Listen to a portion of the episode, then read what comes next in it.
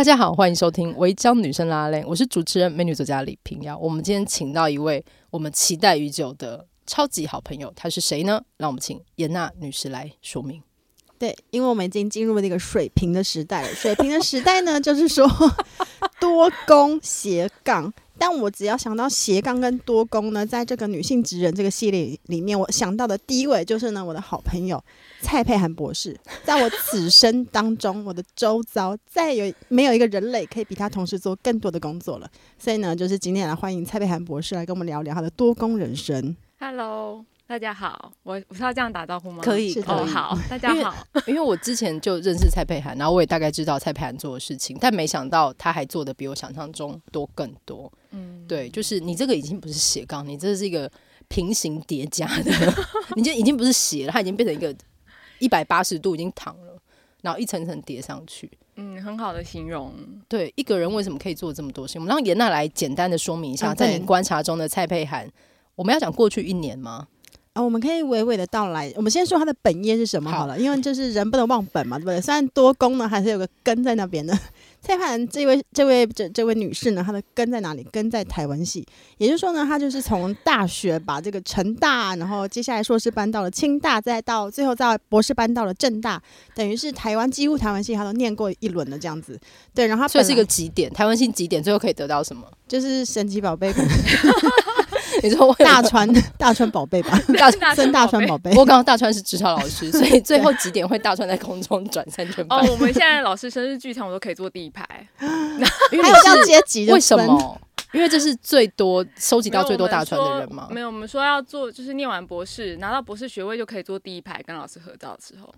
啊、台湾性是一个这么这么就是很品格制的一个地方，九品官人法。我们这些不入流的，我们就说：“哎，你这还没有毕业的，滚到后面去。”所以才能坐第一排、欸，好可怕！你好，所以台湾系会看不起中文系的人吗？不会吧？哎哎哎，这个剪掉，不要剪，不许剪，给我留下来，太真实了。因为蔡博士今天非常怕演上。对。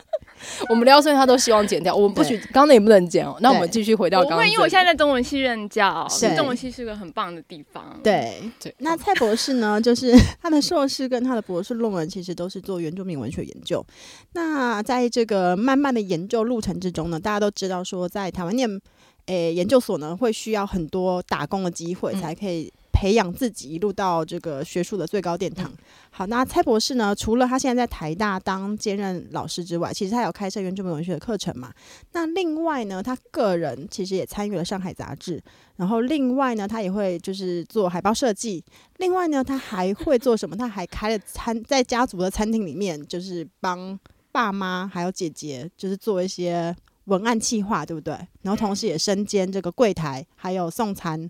那另外呢，就是他、哦、还有洗碗啊、哦，还有洗碗，这是一个物流业的一条龙。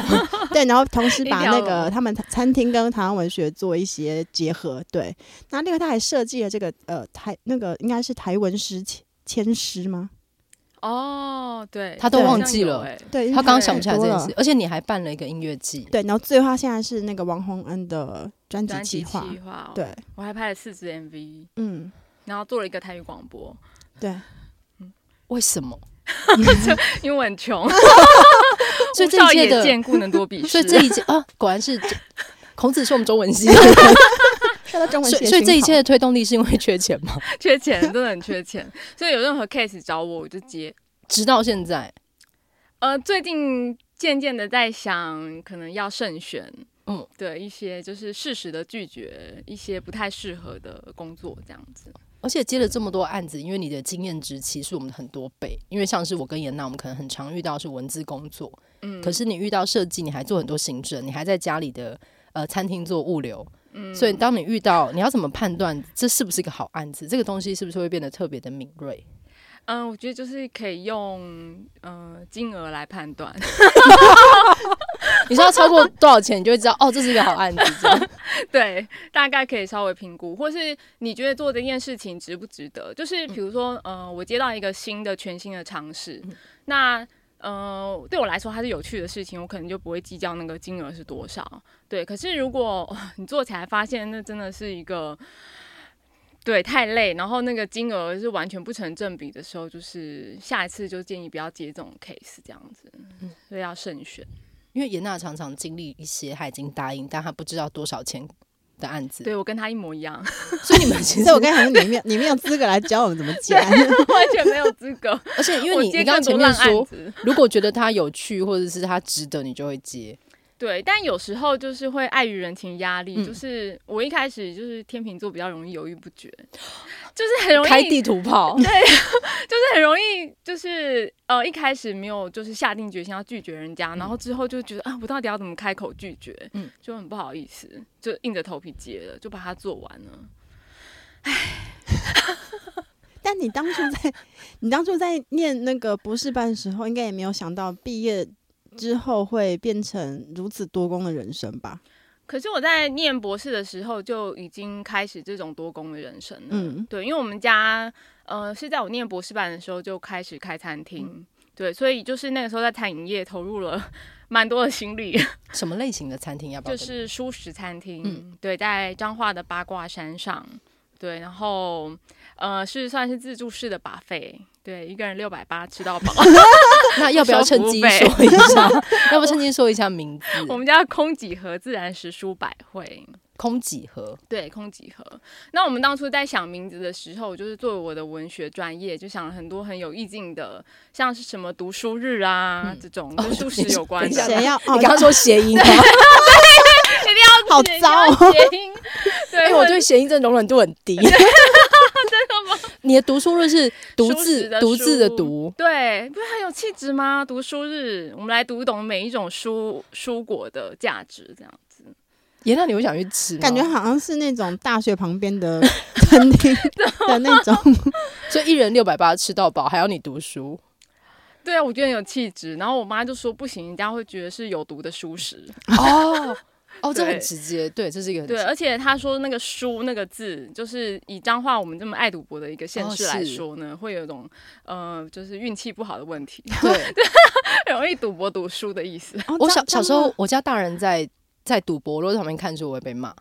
是啊，就是可能前面阿姨回头说：“哦，你就是坐我后面读书，我才会输钱，给我走。”对，我我明白，大人会有这样的迷信。对对，所以各地都是。我妈就想了一个。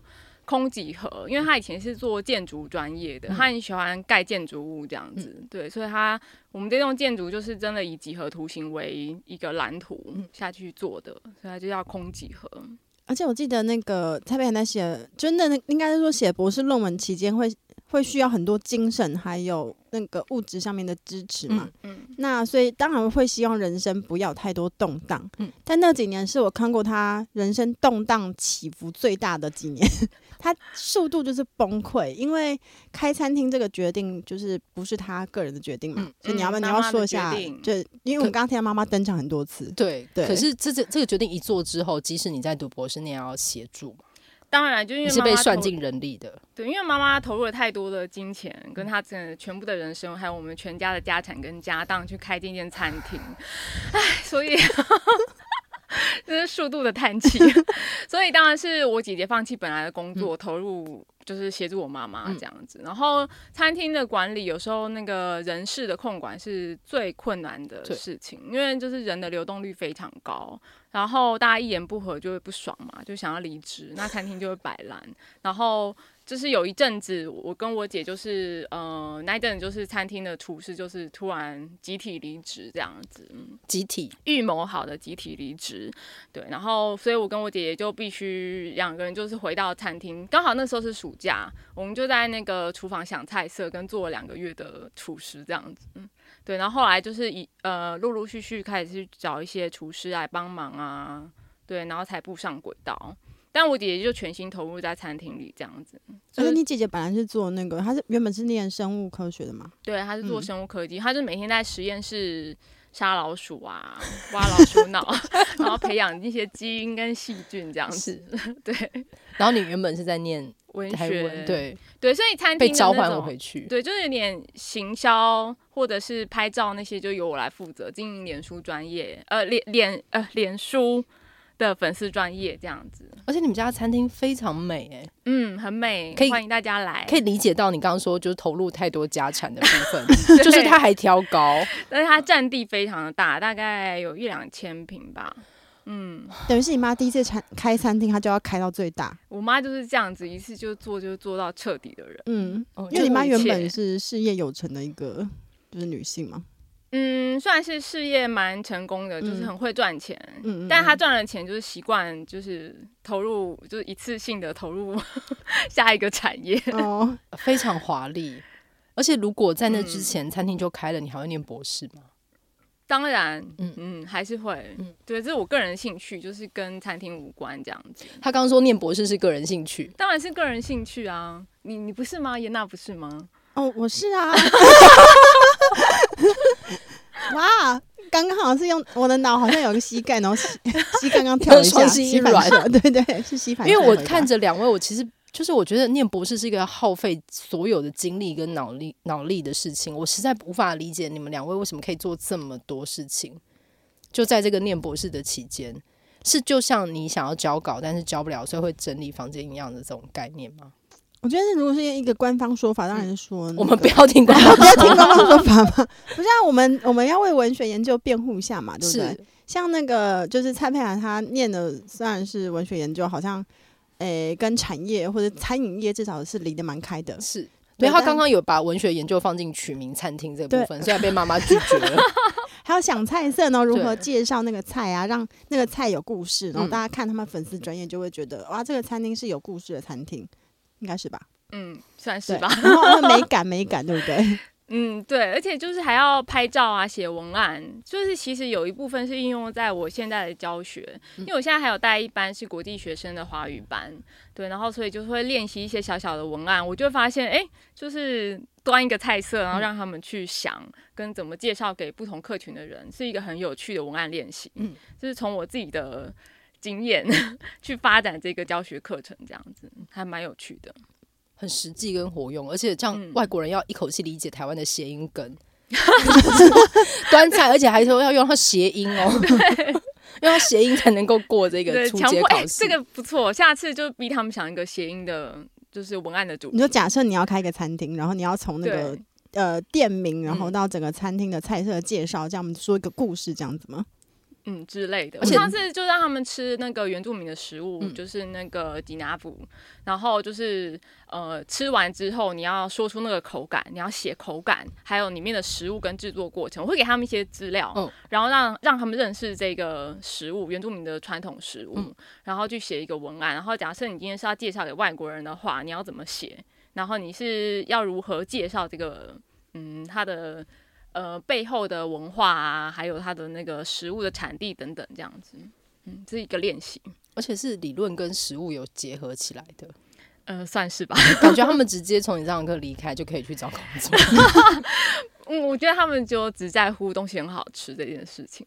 对，而且我们这代博士生，我感觉好像还没有毕业之前，就会有诶、欸、一些前辈呃谆谆教诲，说你毕业也找不到工作啊，要你毕业可能要花六年才找到工作啦。嗯那个等待时间会越来越长，嗯，所以好像我们在毕业之前就会有一个意识到，呃，也许找不到工作，那我们还可以做什么的这种想法。但，因为蔡佩涵做打工很多元，然后例如说你现在也是就就是有算是涉足音音乐产业，嗯，但是因为严娜比较没有做这种类型的打工，啊、呃，对，我的打工都比较能够想象，就是不会离文学太远。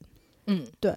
然后，嗯、呃，但因为其实蔡佩涵之前在在做研究的时候，嗯、因为他也有做原住民文学里面的性别嘛，嗯、我记得是有哦，有稍微有吧。对对对，所以我在跟他我在跟他聊那个餐厅的时候，他其实也有提的，因为我觉得他们家的结构蛮蛮特殊，就是他们家是两两姐妹嘛，嗯，对，所以好像。回去要接家业的就不会说什么大儿子，我们来继承我们家，没有预设这个。对对对，所以等于是两姐妹就轮流帮忙这样子。然后呃，主要是妈妈在主导这个餐厅的营运跟整个设计，还有规划跟想象。然后爸爸是在里面负责，他是吉祥物吧？我想 什么意思？他主要是我妈专属司机，然后平常就是坐镇餐厅，在那边划手机，所以也不用算钱那些。他不用，对，嗯，也不用煮饭，他是我妈的精神支柱啦，可以这么说。哦，这很重要，就是很安，就是我妈有时候会心情不好会发疯的时候，就是我爸就是陪他度过那个时期的人，这样子。嗯，对，所以对，而且他们家有那个餐厅有个神秘的传说。哦，真的，我之前。嗯，因为我妈也很喜欢算命，跟妈一样，是对谁说？对，设定很棒，各式各样。因为学建筑又会算命，这感觉就可以设计豪宅。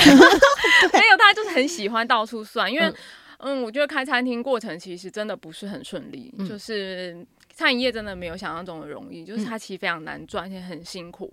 然后，所以我妈就很常到处求神问卜啊，然后就是拜 很多庙，然后咨询很多专业的算命师。然后有一次，他们就是来我们餐厅看了风水，然后就有说：“哦，你们这边的相位是比较适合女性当道的，就是女性当那个头来领导，就是这个餐厅。因为通常我们会觉得女生好像是。”跟厨房很有关，过去的性别分工，嗯、好像在家里的厨房都是女生在管。好，可是其实，在一般的餐饮业呢，其实女生是几乎很少进到炒台跟厨房的。对，她几乎是一个助手的角色。就大部分的那种餐厅快炒，你看全部都是男师傅哦，嗯，主厨也都是男生。对啊，便当店，然后什么大厨啊，有名的名厨，你们想想一想，全部都是男生。嗯嗯嗯，对，你台面上想得到的女性大厨有谁？嗯，想不到。嗯，说实话。对，然后我想到甜点师，但好像想不到大厨类的。对，或者像美凤当家那种，就是婆婆妈妈的那种厨房的角色，你想不到大厨。所以其实，在那个餐饮业的性别分工上，还有空间配置，那个厨房算是很男性专属哎，而且他们常常会有那种刺龙刺凤的师傅，就是要有强调一种男性那种很 man 的那种阳刚味这样子，然后才可以扛个大炒锅之类的，就要很帅。对，但是在我们餐厅就是很奇怪，就是嗯、呃，我当初听到那个算命师的说法之后呢，这是放在心里啦，也没有多想，就后来发现我们餐厅一直留不住男的厨师，真的留不住，真的。然后到后来就是慢慢演变成整个厨房全部都是女生，包含厨房助手，然后两个大炒锅、炒台，还有烤箱，然后呃洗碗的什么，全部都是女生。就这样有变很旺吗？就是维持呃比较快乐跟和平的日子有一段时间了，所以这可能不是风水，这是性别结构的。我不知道哎、欸，我觉得很奇妙，因为这件事情好像不见得在大餐厅很常见，是说实话，应该是很少见的。对，但是我会觉得过去大家会认为哦，那种女生没有办法扛那个炒锅，嗯、因为它很重。可是其实我们餐厅后来管炒锅的那两个女生都非常瘦弱啊，嗯、就是这是肌力的问题，而不是性别的问题。嗯 okay, 对，也不是有有没有刺青的问题，对还是刺青会上上一些 站立加 时，里面有小小掀开布帘有小当家那个，你说里面有料理鼠对对对之类的，对。所以就是还蛮有趣的性别分工，嗯、然后我们整间餐厅的管理或者是主导也都是我妈妈，嗯、但这其实牵涉到我们家从小的性别结构，我就是在一个女生比较大的环境里面长大，嗯、对，就是。嗯，爸爸是担任一个 心灵支柱的角色，嗯、但是妈妈比较是管事或者是管钱、主导一切的人，这样子。嗯、你说你爸自始至终都是吉祥物的存在，对，他是吉祥物的存在。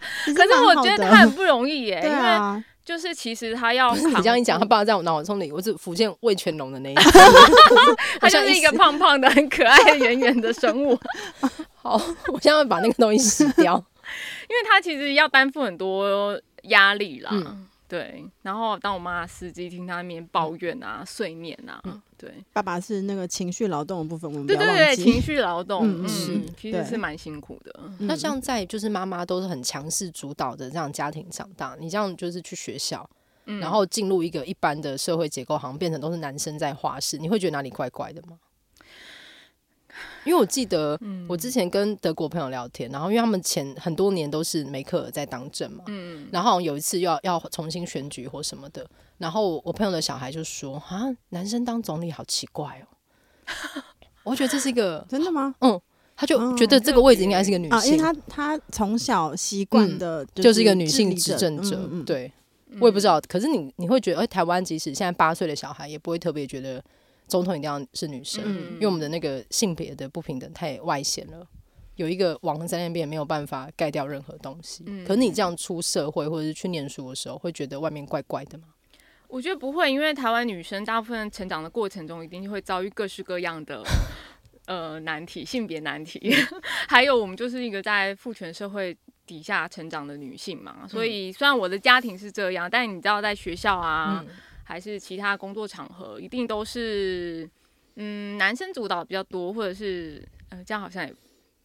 嗯，好，这个这个用词可能要小心一点，可以剪掉。你想要调，你想要调整哪一个部分？嗯，我想一下，因为现在的社会跟以前不太一样，大部分还是男性在主导很多事情啦，嗯或者是男性拥有比较多的权利。嗯，对。但是我这样说，可能会有很多男性觉得不公平，为什么？因为他们会觉得没有啊。对，你没有不代表这个性别群体没有。对对，所以我会，我觉得我自己出社会，我会在这方面是比较小心一点。嗯，我会尽量用比较和缓的态度，对，或者是和缓的语气去讨论性别的议题。嗯嗯，要怎么怎么和缓？可以教教教教我。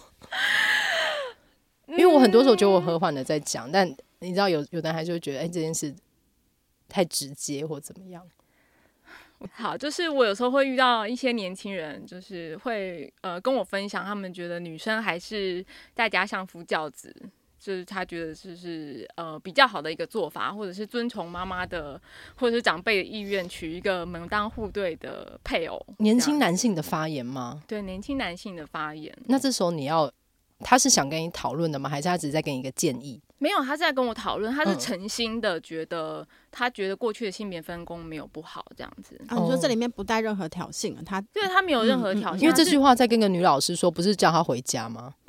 哎，对 对，在在跟个年轻的女老师说，可能只大自己几岁，意思不就叫你回家煮饭吗？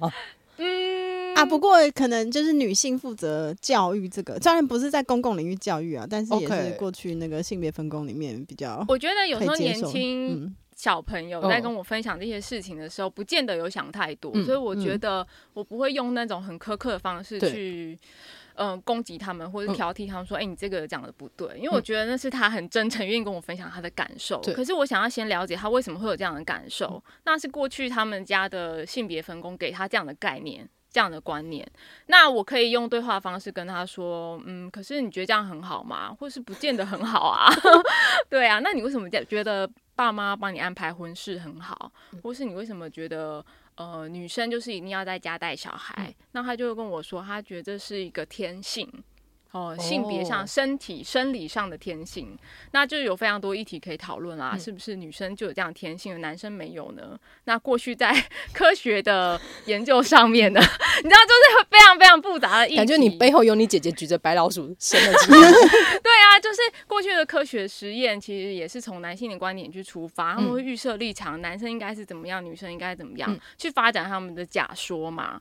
对啊，所以其实呃，在科学的女性主义上有很多发展的空间。是，嗯，所以当他用科学来来作为解释的时候，你就用科学来回问他，对，来回应他。这就是我们抵抗科学，但是很累，就是因为要讨论。对，而且并不是因为你这样的一个嗯，你跟他的对话，他就会产生改变。嗯、也许他只会哦觉得嗯。就有一点不对劲，或是他可以继续思考，嗯，但也有可能之后没有任何环境让他去思考这件事，嗯，他就继续维持他那样的传统观念，嗯，也是有可能的。嗯，但是我们上课在讨论原住民女性的小说的时候，班上女生都超级有感，真的、哦。对，就是女同学会就是对于小说里面的情境非常的嗯义愤填膺，对，因为那会是更多重的情境的压迫嘛。对对对，嗯、然后会因为作为一个女性，她会对于那个小说议题更有感觉，嗯、那反而是男同学就是一个。嗯，有种困惑，就是他们不懂为什么女生反应这么强烈，或是这么有感，嗯、因为他们的人生经验并没有感受到女性在这个社会上感受到的压迫。嗯，你可以举一个同学最有反应的文本吗？因为我想很多听众应该会蛮好奇。可以读有没有一些书单可以去对着读？我蛮推荐大家去看那个李木雅记的《怀乡》这本长篇小说。那它主要是在讲一个泰雅女性，就是从小然后到她未婚怀孕，就是被强迫呃结婚，然后生小孩，然后家暴，经历了很多次的家暴，然后离婚。对，然后在部落怎么努力的生存下来，或是在以往都市努力的求生存，然后最后找到一个心灵的依归，这样就是一个很恐怖的故事。读起来你会觉得太傻狗血了，这不是一个呃很好的文学性的小说该发生的情节。嗯、可是它其实呃来自于很多部落的田野调查。对，然后我今天才刚跟一个呃。日泰混血，就是泰雅族跟日本混血的、嗯、这个用法，日泰混血，学起来好。对的音乐人，一个女生的音乐人，就是聊天，她就说她妈妈，她妈妈是泰雅族的，然后她妈妈在读这一本小说的时候呢，她就说，这对我们来说太平常了，就是部落每天都在发生这种事。他就说我身边的姐妹们每个都是这样。啊，就汉人在读的时候会觉得，哇，这个八点档剧情不可能发生吧？这种小说太烂了。但其实它是非常扎实田野调查，而且是非常日常。那我觉得大家可以去体会，在那个五六零年代的时候，原住民女性的处境。嗯、然后其实也蛮可以对应到现代的生活的。我觉得我在那个餐厅工作的最有感的体悟，就是性别跟阶级这件事情。嗯、因为你知道，来做餐餐饮业的。通常不会是你接受到很好的教育，或你有很好的工作机会，你才会来做餐饮业嘛。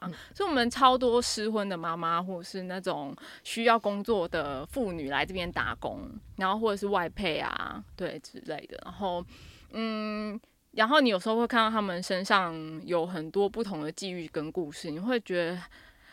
很难过吧？你会觉得哦，原来就是其实现实中的生活中的女性是这样，好像我们的同温层都是高等教育的女性嘛。嗯、那我们当然有自己的困境，可是你看到那种比较呃需要靠劳力来打工维持家计的女性的时候，你会觉得哇，那又是另外一个层面。就对她对于他们来说，就是经济条件甚至是优于这个女性权益的。嗯，对啊，我之前会那个。给给学生看女性散文的时候，我是有挑那个利格拉勒阿乌的散文，嗯，嗯嗯，然后因为他会写他的原生家庭，例如说他是经历过白色恐怖的，然后后来他妈妈嫁给一个年长他非常多的眷村老兵，嗯，然后我觉得年轻女生光是读他的散文，就是你就感觉到所有人反应都非常激烈，嗯，对，那是一个我们可能读了许多多重压迫，然后集于一身的事情，嗯，对，确实，然后我我的确也感觉到有些男学生不太理解，就是。婚姻对于女性的捆绑，对他们好像都会觉得说，哎、欸，那你你离婚，你离开就好了。对。对，对我们班在读那个怀乡的小说的时候，嗯、呃，很多学生就跟我说，为什么不要离婚？你为什么不要离离开一个家暴的丈夫？嗯，或是离开那个环境？可是。嗯、呃，当你的那个人生历练够多，或者你身边有够多的经验值，嗯、或者听到够多的故事，你会发现，其实离开家暴的婚姻并不是很容易的事情。嗯，对，然后也没有经济能力啊。对，也没有经济能力。当你没有经济能力的时候，嗯、你就更难离开那个家暴的环境。然后有时候也是出于一种同情，嗯、你会觉得啊、哦，你跟这个人朝夕相处这么久了，如果没有你维持这个家，那这个人怎么办？所以他其实有牵扯到非常多的情感层面跟经济层面，嗯，还有社会条件。我们上次餐厅有有一次有缺一个洗碗工，然后有一个年轻的小姐就是来应征，然后我妈就问他说：“哎，那你之前是在做什么事情的？”然后他就彰化的那个博弈产业很多嘛。对，所以他说他之前是在这种类似 电子娱乐或是博弈产业的那个女生这样子，然后是茶水那一种吗？还是茶水，还是要发牌？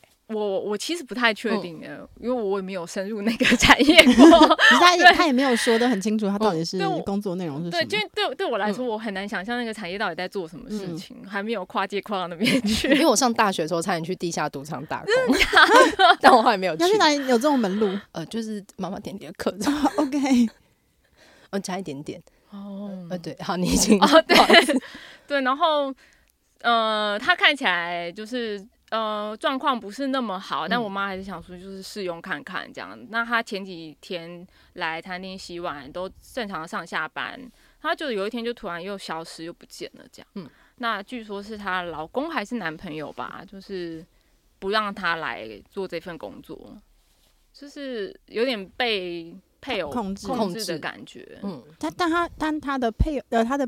伴侣是可以让他去做电子娱乐产业，对对对。为什么？因为赚比较多吗？嗯，你知道我们彰化有涉及到一些毒品啊，什么什么的，对，嗯，就是后面的故事我就是很难想象，所以他就没有再来了。对，所以餐饮业的流动率很高，然后就是这样子类似很需要帮助，然后的人其实来来回回的很多，像是有一些来餐厅打工的年轻人。我想知道你说的年轻人是几岁？二十出头而已吧。OK，对。然后他，因为他所以没有那种高中生这种类型的。高中生呃没有，都大学生来打工。嗯、对。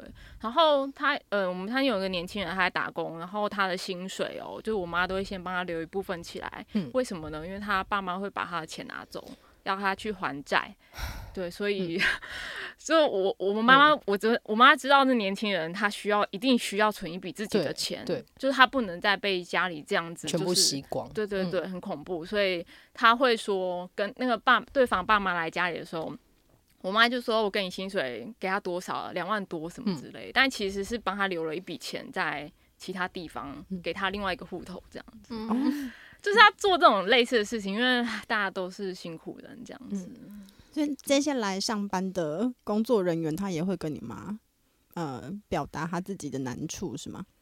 我妈是很容易跟人家搏钢筋的人，因为餐厅工时很长，所以大家一定会聊天吧？对啊，一定会啊。嗯、然后你就会知道很多婆婆妈妈各自的故事，这样子、嗯、其实还蛮有趣的。嗯嗯，他会被视为一个好像命运转运站的这种。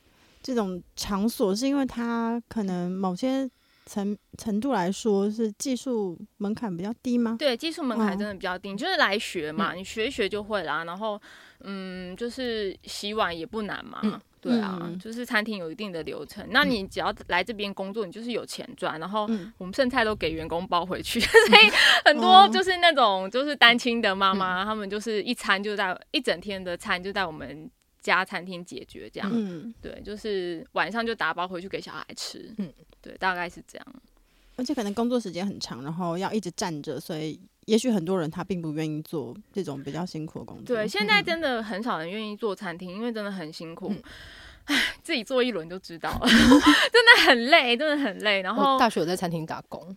哦，真的，真的很累，对，真的很累，嗯、要站很久，对，而且又你只要一分神，你就很容易被烫到或是碰到，对对对，然后工作空间又很小，我我是真的忙到我差点伸手去拿炸薯条，就在在油锅里面，因为因为叉子在旁边，然后一时因为太急又被吹干，我真的手已经碰到油锅的边缘了，我靠，对，就是因为太忙了，忙到会很焦虑，对，会很焦虑，对，你要看看到客人在等菜，你就会内心的那个焦虑真的是，而且外场跑进来跟你说什么哪里又在吹，然后你又看到一群人。进来，对对对，整个超慌张，脑中感觉会一片空白。对，可是你坐上手，你就觉得你是时间管理大师，就是一忙一一个晚上就没了，一个下午就没了。嗯，对，太太累了，真的。对。然后像我们餐厅，就是呃，现在是东南亚的义工越来越多嘛，对。然后像我们餐厅会有一对夫妻，他们是越南的，对，越南的朋友。然后他们就是会，我们明明九点上班，他们可能八点半就自己先到，然后。就来扫厕所，这样他的工时就可以多半个小时，嗯、就很自发性的扫厕所，嗯、因为他们想要多赚一些钱。嗯、我就觉得天啊，这在台湾人身上是看不到的，嗯、可能还是有的。对，所以你你要兼做家里的这个管理职吗？我我不用，嗯，我其实现在现在算是呃，大家需要帮忙，我就回去帮忙，这样子、嗯、就不用那么常在那边了。嗯，对，我觉得台北还是有一些自己的工作，嗯，对对对。而且无论如何，还是博士就是有顺利毕业啦。对，我怎么做到的？我很想知道。因为我觉得写博论很痛苦，会需要一些事情分心，会比较快乐，会吧？你就是类似扫厕所，你刚刚说的那种，对。就是一边写博论一边需要扫厕所的这种概念。嗯，我记得那个，就是因为我去参加他的呃博士论文的计划的考试。嗯，哎、欸，不对，应该是预审啦。嗯，对。然后其实因为我们本来就是在考试的时候，都会老师会希望我们可以尽量突出我们在这个我们原本的这个领领域里面，我们跟前行研究比较有什么。突出的地方，嗯，我们有一些新的突破等等的，就是在写第一章的时候，希望可以强调这一点。那、嗯、我记得有老师问他说，就是哎、欸，那那佩涵，那你的那个博士论文，他其实在做的是混语研究，对对。然后他说你，那你这个你的贡献是什么？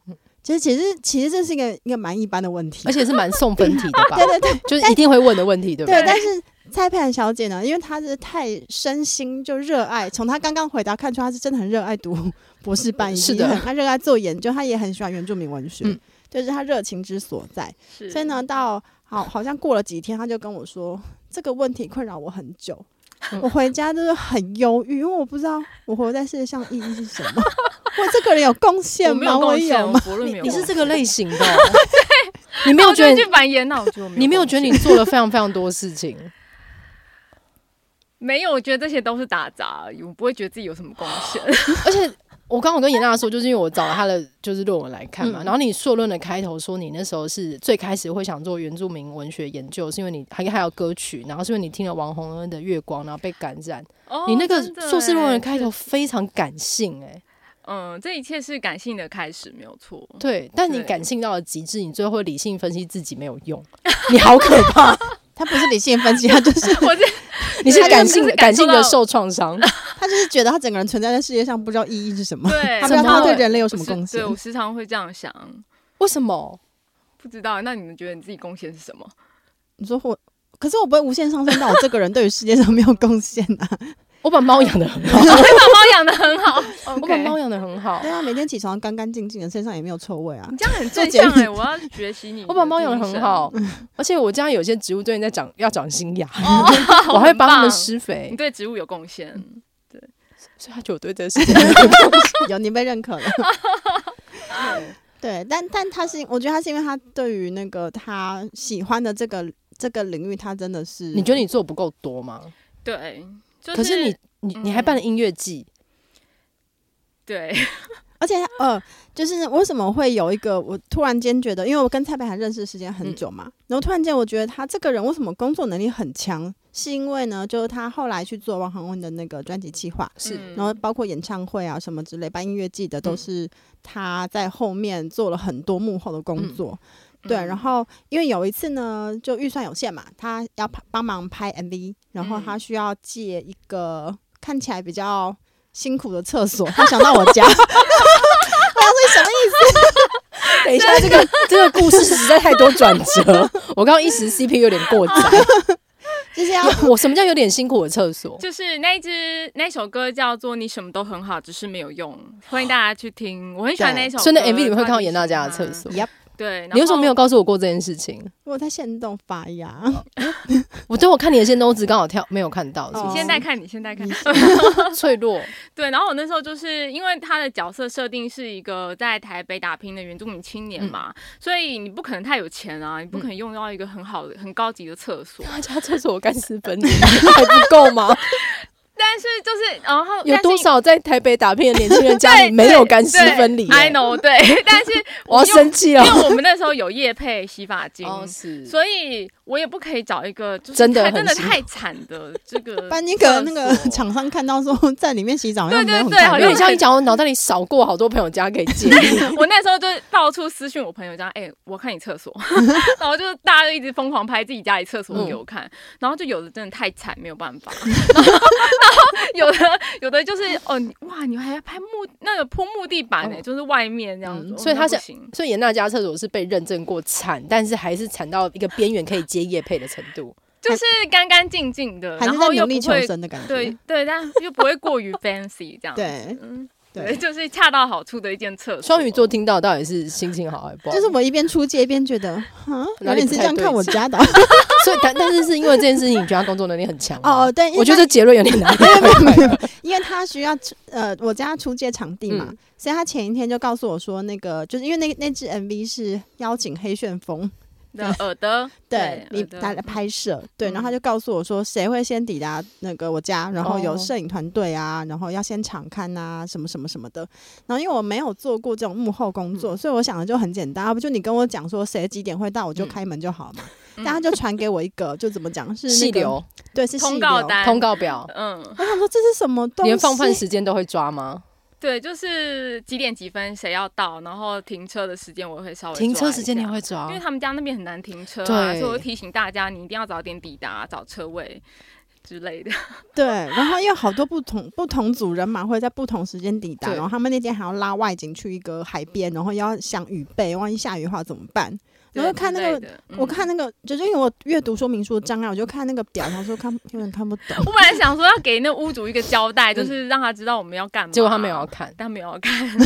你知道刚刚说几点开始，几点结束吗？对对对，他中间是一片空白的。然后那一天摄影组就是还就是提早到达，然后就让他跟摄影组这样子痴痴的对望，很尴尬这样。超级，而且我就那个有人按门铃，我就说哎，蔡沛涵，他说嗯。没有那个拍摄的，然后说哦好，然后就开开门之后就说嗯，那你们就自己在那边自便啊，然后我就厕所打在那边写论文，想要用写论文来化解一切的尴尬，这样子。对，那然后总而言之呢，其实王鸿这张专辑就是呃，像应该是其实跟你跟你跟你的博论有一点关系嘛，对，其实它都是一个混语的表现嘛。他他上他上一张主语专辑就是。嗯，算是跟我的研究比较有关系吧。嗯、其实我是博论的时候有访问他，嗯、因为我在做一些混语的东西，然后我发现他的呃，应该讲一下混语是什么？就是可能呃，就是原住民语、混。日语 或者是中文、华语，就是在这个嗯，现在这个时代的语言使用其实是非常多元的，而且不见得你自己是布农族，你可能就唱布农族语。其实新一代年轻人可能唱布农语，也唱阿美语，就是会混用很多不同族群的词汇。然后我在博论的时候就做了一个历史性的爬书，在文学跟歌谣上面的混语的使用，这样子。以前是混用日语跟原住民语，现在可能是华语跟原住民语嘛，对，然后。那那个时候我就是因缘机会认识王洪文之后，我就当他的企划，然后他那时候在做主语专辑，所以就对我来说是非常有趣的一个计划，因为我本身就是喜欢这个原住民歌谣的东西，然后所以我们那时候我们去他的部落，就是采集那个古调诗歌，然后还拍纪录片，对，然后呃，在那个整个专辑的外包装啊，还有视觉设计跟 MV 上面，就是对我来说是很有趣的。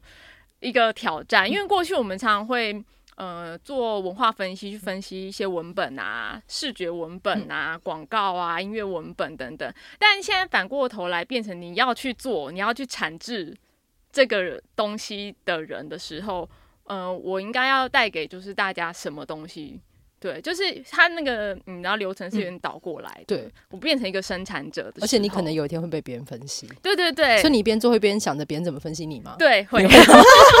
对，我会比如说那个图腾有什么意义？嗯、对，这个图腾放在这里合理吗？嗯、如果不合理的话，我就是你知道会用分析者的角度就觉得，嗯。这这边这个图腾是不是滥用，或是 只是把它一个概念化，它没有实质的意义？嗯，对，这样是不是不好？所以我就会挑选另外一种方式去呈现，嗯、就是我会在那个过程中一直生产者跟分析者这样来来回回的，嗯、对。所以这样做一 run 这个专辑最后的这个企划成果，你是满意的吗？超级满意。但你在你论文的时候没有办法这样回答？没有，没有办法，但没有办法，因为当然是因为洪恩的歌很棒，嗯，对，是。但你论文也很棒啊。谢谢，你看了吗？我看了，我不是还不小心说送出给 我看的硕论，我看的硕论，而且他他有一个 MV，我看到我真的看到哭。嗯，是哪一个？请说出来。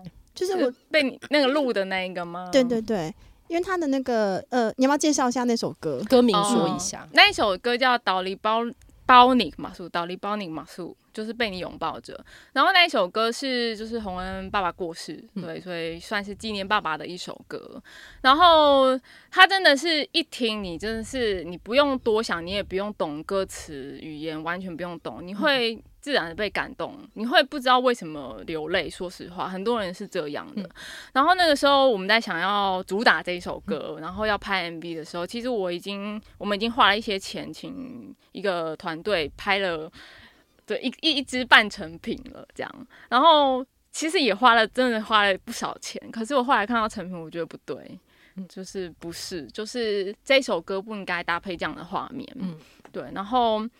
我自己觉得这首歌应该是，嗯，你不需要给过多的画面或是过多的情节，嗯、而是你享受在其中这样子。对，所以后来我就决定要重拍，而且是我自己拍。就是我那时候看到那个洪恩，他有一次无意呃拍他们回家的路，就是他们武林部落的那个回家路，然后两侧全部都是。稻田啊，山啊，各式各样的农作物跟风景，然后那一条路就是这样笔直的延长下去。然后那时候我就是，嗯、呃，想到这一首歌搭配这个画面，我觉得太对了。嗯、我觉得就是那个情境非常的符合。然后后来我们就决定要拍一个，我我的想法就是剧本就是回家的路，然后整整支 MV 全部都是拍那个路，嗯、然后那个稻田跟风景这样子，嗯、然后一直。呃，拍到他家，然后说实话，它是一个有点 crazy 的概念，因为谁会拍这样的 MV 啊？就是一般来说都会想要，而且连王洪仁本王洪仁本人都没有在里面，对，王洪本人也没有在里面，嗯、就是一般来说不会拍这样的 MV，、嗯、而且就是可能，呃，我不确定大家能不能理解这样的情境。然后我们还咨询了一些朋友，说：“哎，你觉得这样拍的话，OK 吗？”你知道，我还自己把那个之前那个录的影片搭上音乐，让大家感受一下我我的那个感感觉。然后大家都觉得，呃，确定吗？好像有点怪，对。但只有洪恩支持这个企划，所以我们就毅然决然的，就是找了摄影师，然后我们就去拍了这支 MV。然后其实那个过程，光在拍的时候，我就已经就是速度要哭出来，这样子，嗯、就是。嗯，不知道为什么你在那个山谷里面，你会感受到被那个山拥抱，嗯，然后真的很像呃被逝去的父亲拥抱的那种感觉。然后我觉得我会有这个感受，也来自于就是嗯、呃，我爸之前身体比较不好的时候，其实跟那个洪恩他爸爸过世之前是那个时间是有点重叠的。对，就是他爸爸快要过世之前，我爸那时候也身体状况不是很好。对，所以我就是对于这首歌非常感同身受。我知道，就是呃，你思念亲人的时候，你需要的是一个空景，而不是有故事性的东西。嗯、对对，还要放放一些爸爸蒙太奇，就觉得好。对对对对。然后我反而看到那一片山景那个路的时候，是感觉到无比的疗愈的。嗯、对，就是而且它是一个一镜到底的，嗯、对，一镜到底。对对，然后呃。而且它是反过来，嗯、就等等于是一个倒带。对，然后是那个摄影师提出的概念，嗯、他就说帮我们倒着拍，我觉得比较好拍，所以就王洪恩骑机车，然后摄影师就倒坐着，然后架着摄影机，然后他就这样拍成的，就这样就这样拍成了，然后花没有花多少钱，而且是在王洪恩骑的车上面，所以整个概念其实很美。对啊，是王、嗯、是王洪骑的机车，啊、然后我们就在那个蜿蜒的小路，然后当然我们有请部落青年在旁边走路啊什么的，嗯、然后最后是回到家，他的那个妈妈刚好在那边工作，然后两个侄儿在那边玩这样子，嗯、对。然后我我那时候想要呈现的是，你回到家，然后看到旁边有空的椅子在那边，嗯、是他爸爸常常坐的椅子，然后这就是一个思念的感觉。然后我还 key 上去小朋友玩游戏的声音，啊、就是刚还是你弄的。对，是我弄的，就是我 key 上去小朋友游戏的声音，我想要呈现喧嚣之中，你发现有一个人不在了，他是安静的在那个空白的椅子上，嗯、对。但是呃，日常生活中你好像一切还是如常，可是有一个人不在了，嗯、然后那就是你对他的思念这样子。我有看过这 MV 哦，真的吗？对，我刚刚查，对我看过，你很棒。对，我觉得他有一种那种日舞影展独立影片的那种感觉。我记得我那时候不知道为什么，有时候就是 YouTube 轮播会看一下。哦，真的吗？对，然后我觉得他很，我就是我会想到有一部是阿利弗，哦、阿利弗有个片段是爸爸很伤心在路上走，哦，你说胡德夫在走，对对对，哎，那待会是哭爆哎，我好像知道你会在哪里哭。对，我那时候看 MV 的时候，我那时候顿一下，因为我本来以为是相关的画面，但是那个那个海岸线，那个回家的路，对，而且听到你说，呃，他的那个幕后是。王鸿坤骑摩托车，我刚忽然，我刚忽然有点想哭，因为他有一点就是你，你带爸爸回家，然后看这一趟路啊。对，对啊，因为你刚刚一讲这个，我忽然有点。对，我觉得印象非常 哭出来，非常非常清楚。对，有点回家跟离家，它是一个是对很互文性的东西。但是这个巧思也是摄影师无意中发现的，感觉他本来是从离，他是从家里面出发，然后离家，他只是觉得这样比较好拍，对，然后把它倒过来，然后变成回家了。对对，但是画面非常好。对，就是我，然后后来播出之后，有非常多人在那个脸书下面就是留言啊，回馈，就是说。呃，那边很像是变成一个留言板，嗯、就是说，哦、呃，我爸爸也过世，我妈妈也过世了，嗯、然后或者是有人会 take 自己的哥哥姐姐兄弟姐妹，然后就说，嗯、呃，就是希望这首歌送给你，就是因为妈妈虽然过世了，我相信她还会在在我们的身边。我们要我们要赶快收尾，不行哦。然后就变成一个留言板，我就觉得，哦，那一瞬间就觉得自己做的事很有贡献，是不是？你现在写信给大川，我这个人光就是光存在就是一件很棒的事情。对，嗯、我们要搞一首，大家都在哭。那我最后想要问，就是以蔡博士的专业，可不可以推荐？就是刚刚例如说你推荐的专辑跟歌曲，那可以推荐大家在其他的就是原住民文学吗？你会推荐入门读的？入门入门组哦，嗯、有没有比较？想要了解哪个议题啊？我觉得女性相关的很不错。跟女性相关的，嗯，嗯，我觉得就是那个李木牙记的书，我觉得都非常的推荐。嗯、然后还有，嗯，我想一下，我自己非常喜欢一包的《老鹰再见》。嗯，那他刚他并不是绝对的跟女性有关系啦，嗯、是他去西藏的一个。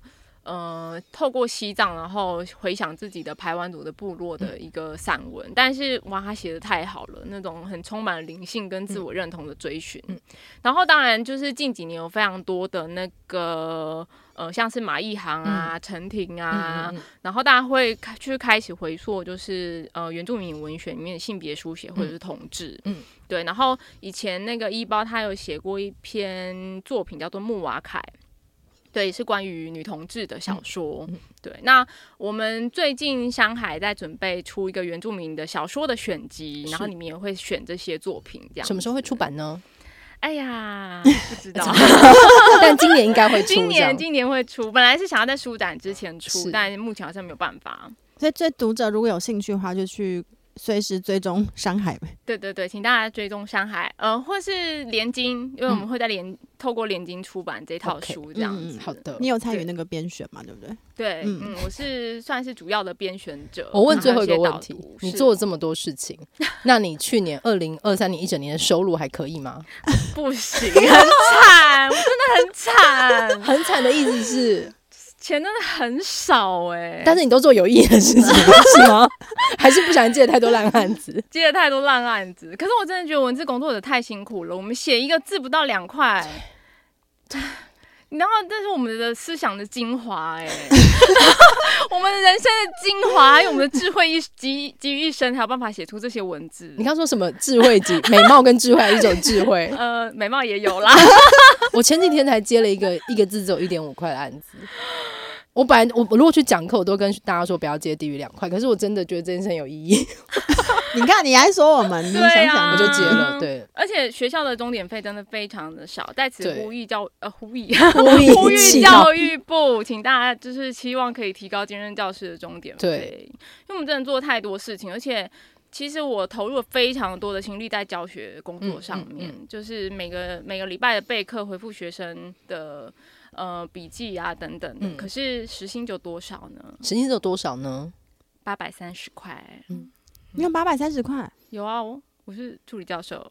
哎，可是我没有八，嗯，我有吗？你是七百多的那个级距吗？哎，还是后来有加薪？你你没有八百吗？哦，有加薪。你有没有在对账？八百块，因为他没有在对账。啊，不，你干嘛告诉全部在对账？我只是要全世界观众要八百，这样子没有对账，汇钱给我。你要当初有谁没有给你啊？哦，好，是。对，现在八百多啊，嗯可是真的很低，大概就八百，非常真的太低了。嗯，所以你看，就是一整年写字的收入加兼课兼课，然后做企划、办音乐节，做企划办音乐节，其实是主要收入了吗？比较有收入的。说实话，嗯，所以其实喜欢文学不是一件好事情。不是我那一天不知道是听谁说，就是你可能出生就决定了你的兴趣嘛，你的对基因决定你说的兴趣。如果要回到重启人生，回到一岁，然后你抓周拿起那个笔，就在骂脏话，把它丢远一点，就觉得哇，这个注定是墙壁上立。刻拿起旁边的金元宝。对，因为如果你的兴趣是在文学艺术的话，说实话就是很难赚。嗯然后设计也很难赚，画图我连画图都画了，对，所以你你所有的多工都集中在比较难赚的区对呀、块。好奇怪，我连广播都做了哇，所以能力值点很满，但这个世界就让你做一些有意义的事。不过，不过我很我很开心，他刚刚在最后说出他是有贡献的。对对，我刚有，我刚快要哭了。可是我还是觉得伯伦没什么贡献。为什不？要这样说。我觉得做那就是对能够感动别人是很有贡献的事情，或是在那个瞬间得到心灵的释放。嗯，对。但是我觉得那个、嗯研究论文好像比较少达到这样的功效。没有你你你不是说你论文，你论文里面自己都写到说，就是对于这个爬书，可能原住民文学的各种书写历史是一种指认过往的一个方式吗？好，你帮助过往类类似这样的句子，你帮助过往搭出一个桥，哎，那而且是官方客套的说法吧？而且你你很多段并列，刚好就是，例如说，呃，可能七八年代时期，或者是刚好原住民的时候也参与了那个华西街那个除妓的游行运动。嗯，因为我以前在读的时候，我比较注意女性的部分，没有注意到原住民青年也参与的部分。哦，对，所以因为你的论文，我把这个历史重新连在了一起，然后加上汤英生什么，他们以前在我心中是散散开的历史事件。哦，但是因为读了你的论文，哇连起来了对这么来，你论文写的很好女，生最大的功，最大的意义吗？连起来，我忽然理解了很多事情。嗯，好非常谢谢你。而且你这歌谣研究投入很多心血啊，我觉得那个东西是一个在就是你做其他产业的时候的那个知识磨磨练场吧，因为只有学术能够让你花那么多时间，然后有那么严谨的方式去思考这样的问题。对，然后在对。实物上的时候，你就可以发出你的一击必杀技。Yep 嗯，我觉得其实是食物反过来增加我的论文的丰富度啊其实嗯，对，好啦，相辅相成啦，相成。你要爱你的博士论文好吗？谢谢两位，就是对我的鼓励。就你做了很多很有意义的事情。好，对，哎、那餐厅你会有分红吗？如果赚钱，嗯还是妈妈现在负收起来债的状态。大家要去吃爆它。好不好？在明年之前 而且 Google 评论有 hold 住有四点三颗星，哦还不错。因为那么大的餐厅通常都会人太多，会很危险，嗯，表示品质非常好，有 hold 住。我们那个餐厅的环境很棒啦，看起来非常美。对，真的对欢迎大家来吃。有一些台湾文学研究的老师也在那边吃用餐，所以如果想要与他们巧遇的话，呃，也可以遇到我在那边扫地啊。有时候我我有时候在扫地的时候很害怕，就是学生会来吃我们餐厅，然后就刚你？你不就是少林扫地僧？扫地僧是最强的那个人是吗？大学生一拍，你就是来决斗啊！开始考他一些基本知识。哎，我们现在是已经录完了，没有没有还还没有收尾，还没还在录。哦，我很想讲一一件事情，可是我不知道，就是如果不适合就剪掉。我们不会剪，你说。就是我在我作为一个就是已经念完博士人，以及是台大助理教授，好，可是大家对于这个身份好像经常会有一些想象嘛。可是我就同时会在餐厅扫地，然后帮客人收碗盘，还有厨余，然后有时候会去充当网红人的助理，对，然后我就觉得那个时候大家对于职业的这个身份的那个待遇是差别是超大的，态度嘛，态度超大的，嗯就是不会有一个人对着助理教授大声嘶吼或是辱骂。通常、嗯好，可是我去当网红助理的时候，就会遇到这种情况，就是厂商莫名的就是出气出气在你身上，嗯但他们不知道是不完全不知道你是谁，他们只认认定、就是一个窗口这样。啊，这是一个可以骂的人，这是一个、你知道位阶没那么嗯高的人。然后我之前有在餐厅遇过，就是有客人来，然后就是看到我，就是他可能跟我妈妈认识嘛，他妈妈总是会说：“哦，我女儿很厉害啊，嗯 念博士什么的。”他说：“哦，你是助理教授哦，哦，教授在这里扫地，那你现在在你在这里干嘛在扫地啊，？”对啊，就是他说所以所以你家不扫地吗？对很脏哦就是。这种感觉，我就觉得啊，这样说不能扫地吗？对啊，就是大家对于身份，当然不是说扫地是一个很低阶的工作，或是不明。他们的想法太刻板了，对，没有想过人有这么多面，可以做这么多事情。对，难道你在家里不洗碗、扫地、不收厨余吗？嗯，对。但是我我我觉得做那个跨界的工作，最常感受到的是大家对于职业的那个。就是你在切换的时候，刚好可以看很多面相。真的，你好像可以顺便念念一个人类学的博士。不要再念了，不要再念了吗？先这样啦，先这样。因为你不觉得他在写博士论文方面很有兴趣吗？对，但他同时也会陷入个深层的“我活在世界上是为什么”的怀疑。对对对，我经常陷入这种自我质疑，这是什么自我质疑的永动机？哎，一方面写论文好好玩的，我说我是谁，我在这里干什么？我只是因为好玩而写论文，没有觉得自己，你没有觉得这件事有意义吗？那你很多人都是觉得这件事有意义而不好玩，你是很好玩 但没有。我真的觉得真心觉得好玩，但是贡献就不确定了。没关系啊，我觉得你是哪个路线的？呃，有好玩，然后好玩作为起点之后，我要先找到意义之后我再写。哦，所以就要写比较久一点这样子。不过我觉得人活在这世上呢，要随时保持对事物的一个好玩的心情，不太容易。对，这个是很珍贵的。而且你到现在还觉得很多事情很好玩。对啊，我们都活到这把年纪了。对啊，好玩吗？活着好玩吗？多么的无趣，活着蛮辛苦的。嗯嗯，对。不过就是大家有兴趣的话，就是看看蔡明涵博士的论文。然后我觉得其其实是好看的论文啦，就像他，比如说他在跟我分享那个什么，他去考考察老黑爵这个歌，我们应该都有听过吧？有吗？你在你家的时候，你那时候会放。对，小时候我们都会听过，嗯，嗯，但是他他为了这个东西，他一直在读非常非常多文献，然后去考他的那个传到台湾的历史是什么？对，对，那你还是觉得自己没有贡献，因为这些东西没有人考察下来，他就永远的善意了。没有，再也没有人知道。谢谢你的，你就是把风中的声音弄下来啊！我会觉得这个大家都知道啊，没有人知道好吗？我们只知道老。没有哎，我之前看哈永家，或是看陈景尧导演之前的其他作品，我觉得这个东西没有人留下，他就是真的再也没有人知道那个山崖的传说，那个河的传说。我们就是需要学学者跟创作者把我们留下来。特别做歌谣研究不太容易，因为因为那个声音没有就没有了。那个纪录片里面也留了很多声音啊，你的论文也留了很多啊，嗯，对吧？论文我还是文字啦，对，就是留不住声音。文字多重要，大家可以 去听王恒的专辑，真的留住了非常多的声音。请这样，我叫女生拉来听众去增加一些点阅率。对啦，对，还有可能之后可能会再办更多的音乐季，对对，大家觉得好玩的话就玩一玩。对，那最后我们请蔡佩涵做结尾，然后请你说你你的存在是有意义的。我的存在。很有意义吗？不是问句，可恶！你要讲出肯定句，我们这期才可以结束。本期违章女生拉链感谢过程吗？感谢蔡沛涵来这个节目，那我们让蔡盼来做这个收尾，与大家共勉之。嗯，希望我做的很多事情是有意义的。拿掉希望，再来一次。